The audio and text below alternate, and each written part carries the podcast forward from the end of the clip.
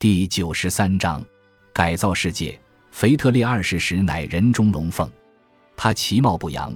大马士革布道者和历史学家西比特伊本贾兹形容他红脸、秃顶，而且近视。如果他是一个奴隶的话，连二百迪拉姆都不止。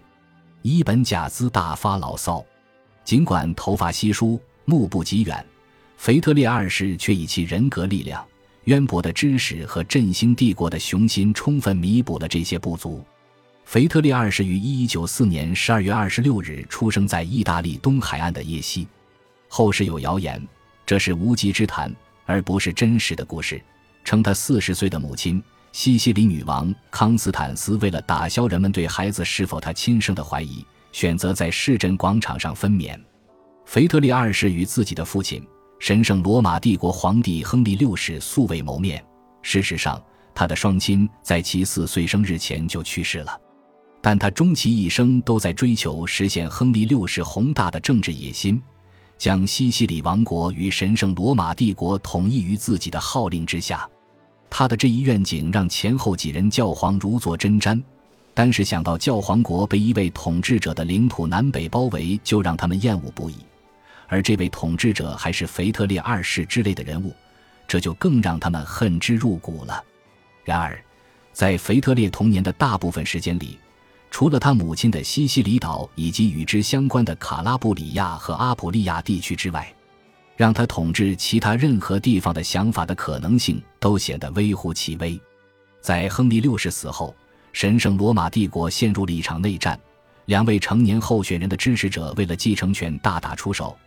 这两位竞争者分别是亨利六世的弟弟施瓦本公爵腓力和巴伐利亚公爵维尔夫王朝的奥托四世，后者还是狮心王理查的侄子。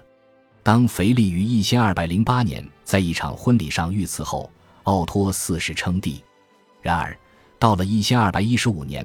奥托四世严重的冒犯了教皇英诺森三世和选举他为皇帝的德意志诸侯。在战场上又为法王腓力奥古斯都所败，他被革除教籍，罢黜地位，并强制流放到他在布伦瑞克的庄园里。三年后，以罪人的身份悲惨的死去。此时已是西西里国王的腓特烈二世见缝插针。一二一五年七月二十五日，他在亚琛加冕为德意志国王。出乎所有在场教会人士的意料，无论是逢场作戏还是真心所为。他成为国王后的第一个动作就是领取识字。伊本贾兹在诋毁腓特烈二世的容貌时，还写道他是一个唯物主义者，他所信仰的基督教对他来说不过儿戏。这种评语是不公正的。腓特烈二世的确是一个虔诚的基督徒，他全心全意地选择在一千二百一十五年投身十字军东征，他一生中的大部分时间都在积极地迫害自己领土内的异教徒。同时，也压迫西西里的普通犹太人和穆斯林。然而，与此同时，有时甚至自相矛盾。他对自然界怀有一种永不满足的好奇心，这种好奇心远远超出了基督教典籍的教义。这种被伊本贾兹谴责为唯物主义的求知欲，与他在西西里、希腊、希伯来、阿拉伯和拉丁文化在那里的融合，比世界上其他任何地方都更为顺畅。长大的事实结合在一起，意味着他忽视了传统文明的界限，导致他的行事方式让十字军东征中对立双方的顽固狂热分子都为之侧目。腓特烈二世如饥似渴地学习各种知识而不问其出处，用他自己的话来说，就是不知疲倦地吮吸着他的芳香。他酷爱自然科学、占星术、逻辑学、修辞学、医学、法律、哲学和数学。他还是一名杰出的动物学家，在自己的动物园里圈养着从不同地域搜罗来的豹子、骆驼、大象、熊、一只长颈鹿和一只白孔雀，而且动笔写就一篇关于驯鹰术的权威文章，题为《猎鸟的艺术》。腓特烈二世深受西班牙穆斯林学者伊本·路什的 Abian Rush，拉丁名为阿威罗伊对亚里士多德评注的影响，而且他明白。既然上帝所创世界存在如此之多的奥秘，如果不参考非基督徒的学术成就，是不可能彻底弄懂的。腓特烈二世的身边围绕着拉丁人、希腊人、穆斯林和犹太人出身的导师、顾问、诗人、学者和官僚。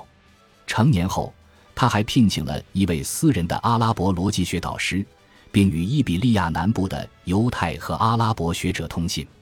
他天生就熟悉并了解伊斯兰教，会说阿拉伯语，喜欢用穆斯林和基督徒都能理解的方式宣传自己的伟大之处。他不止一次宣称自己为罗马伊玛目之信仰强化者，从而以同情伊斯兰听众的方式表达了一种坚定的基督教信念。简而言之，腓特烈二世是一个惊世骇俗的自由主义知识分子和直率务实的统治者。然而，这些本能并非来自对信仰的矛盾心理，而是源于智慧、必要性、划分事物和模棱两可的能力，以及从根本来说。西西里多元文化主义，伊本瓦绥勒，一位比伊本贾兹更具有洞察力的作家，发现腓特烈二世富有教养且学识精神，对穆斯林颇有好感，因为他最初就是在西西里岛长大，而且岛上的居民大多数都是穆斯林。与伊本贾兹不同，伊本瓦绥勒并不怀疑腓特烈二世信奉基督教或投身十字军运动的决心。赫尔曼·冯·萨尔查在离开埃及后，于一千二百二十一年进入了腓特烈二世的决策圈。后者缺席第五次十字军东征的行为，他与教皇洪诺留三世进行消耗战，以寻求将他加冕为神圣罗马帝国皇帝的条件，引起了很多人的不满。腓特烈二世意识到各方都期待他能履行诺言，此事宜速不宜缓。但腓特烈二世若要离开欧洲，还面临着诸多障碍。伴随他加冕为帝而来的各项承诺编织成一张复杂的大网，而将帝国的需求与西西里的统治结合起来，困难重重，局势动荡不已，急需他亲自关注。于是，冯萨尔查的任务，他很快就开展起来，就是帮助腓特烈二世解决德意志在近期内战中遗留下来的各类争端。同时，保障帝国与教廷之间的外交渠道平稳畅通，这些工作绝非易事，但正好可以让赫尔曼发挥个人才能，而且这也符合他的个人抱负，那就是确保从两个最重要的恩主——皇帝和教皇那里获取对条顿骑士团的持续支持。为此，他在十三世纪二十年代忙得不可开交。圣殿骑士团的创始人于格德帕因曾帮助激发了西方对大马士革发起十字军东征的热情，并在此过程中使他的修会发展壮大。赫尔曼现在也如出一辙，他把自己的精力都投入确保皇帝最终能够进军东方，继续第五次十字军东征未尽的事业。为了达到这一目的，赫尔曼耗费数年时间奔波于德意志各诸侯国和相邻外国宫廷之间。与心怀不满的臣民和帝国的对手谈判休战，试图从帝国封臣那里获取参加十字军的誓言，